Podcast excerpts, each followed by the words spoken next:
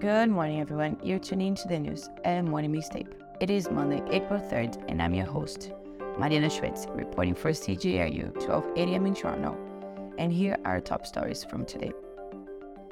Former U.S. President Donald Trump plans to turn himself in for arraignment this Tuesday following indictment by Manhattan grand jury.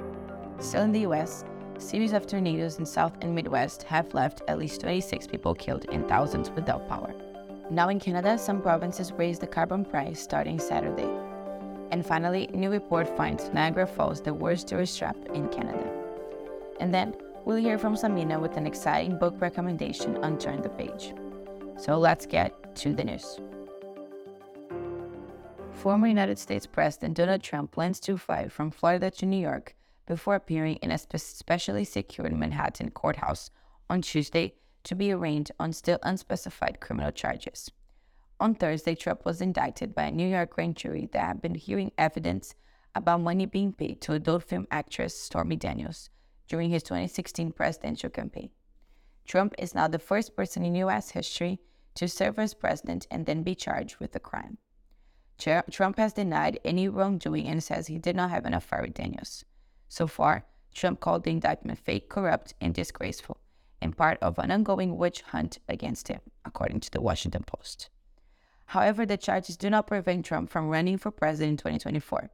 Even a, a potential conviction would not disqualify his bid for the White House, according to legal experts. And now, according to what an anonymous source told the Washington Post, Trump is expected to turn himself in and appear in court on Tuesday afternoon. About the situation, his lawyer Joe Tacopina said on Friday Trump is not going to hold up in Mar a Lago, where the president lives.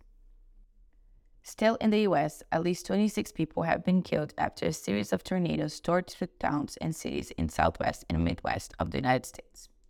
According to BBC News, houses have been destroyed and thousands of residents are left without power across the several states. More than 80 tornadoes have been reported since March 31st, according to the National Weather Service. States including Arkansas, Tennessee, Illinois, Indiana, Alabama, and Mississippi have all had fatalities. One storm shredded through the Arkansas town of Wayne, a community about 170 east of the state capital, Little Rock. Governor Sarah Huckabee Sanders declared a state of emergency in the state of Arkansas on Friday, with the National Guard activated to help with recovery efforts. Still, according to the BBC, the deadly tornadoes come a week after a rare long track twister killed 26 people in Mississippi. The Mississippi tornado last week traveled 94 kilometers and lasted about an hour and 10 minutes. It damaged about 2,000 homes, officials said. President Biden visited the state on Friday to pay his condolences. Now in Canada, gas prices are set to go up a little starting this week in some provinces. According to Global News, the federal fuel charge raised by 30% from $50 per ton of emissions to 65 starting April 1st. This will translate to an increase of roughly 3 cents per liter for gas, reaching a total of 14 cents per liter.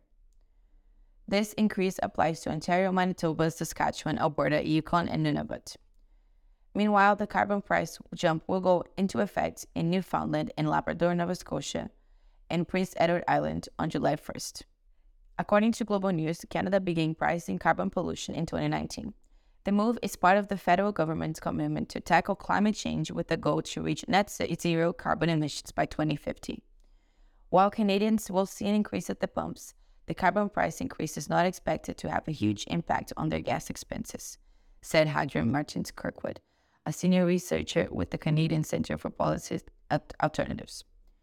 They told Global News it's an incremental increase, but it's not actually going to be a huge change year over year that people will notice. For individuals, it could mean a $1 jump per tank, depending on how big the vehicle is, Mertins Kirkwood estimated. For business too, they said it's not a major expense. Mertins Kirkwood said things like oil market fluctuations and gas taxes have a much bigger impact on energy costs. And on travel news, new reports finds Niagara Falls worst tourist trap destination in Canada and seventh in the world. A report by vacation rental company Casago analyzed thousands of reviews on TripAdvisor to get the, to the conclusion. According to the Toronto Star, the analysts searched for the phrase tourist trap and ranked the attractions based on the numbers of times the phrase was used. The report also defines a tourist trap as a travel destination with establishments that target tourists with overpriced experiences and souvenirs.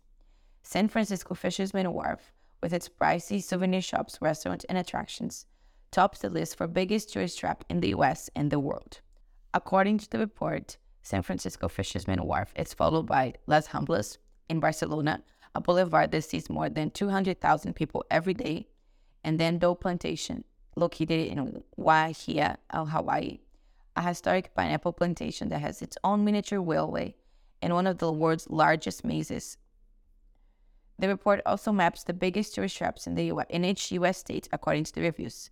Some of the worst offenders are restaurants, monuments, museums, marketplaces, and malls, while others, like Times Square, for example, are entire streets or districts. Well, that was it for me today, and now I'll leave it with Samina for her segment, Turn the Page. Hello, listeners. Welcome to Turn the Page. My name is Samina.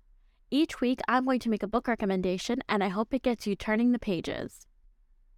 Billie Webster, Helen Randolph, Mary Alice Tuttle, and Natalie Schuler are assassins working for a top secret international organization called Museum.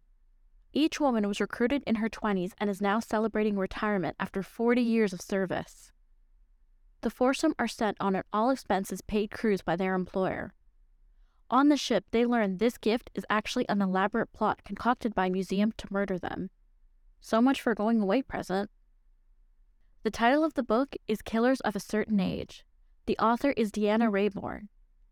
Deanna was speaking with a colleague about why there aren't books about female action heroes lately. She came up with an idea, submitted it to her publisher, and wrote this book. The story is told in two timelines, starting in the late 70s when each woman was first recruited and interwoven with the present.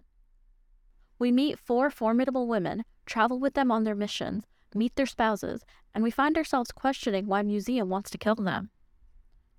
Besides the witty dialogue, the beloved characters, and the unique angle, Deanna also takes you on an international getaway with this novel. I'm talking New Orleans, Rome, Paris, and London. It's easy to discredit elderly women. Billie, Helen, Mary Alice, and Natalie are in their 60s and believed to have aged out of their profession. How many times have you heard the term harmless little old lady? Something the women touch on early in the story is if you're old, you're invisible. The motto of this book is killed or be killed, and these women were taught to decipher codes, hotwire cars, build bombs, learn to waltz, slit throats, suffocate victims, and with four decades of experience, these women are taking being underestimated to their advantage. Let the games begin. If you find there's a book you want to read immediately, check with your local library and don't forget to check Overdrive for a digital copy. You can also check your local independent bookstore. If you enjoyed this book and want to share your thoughts or make a recommendation, please find us on Instagram at CJRU1280. Thank you for listening. Happy reading.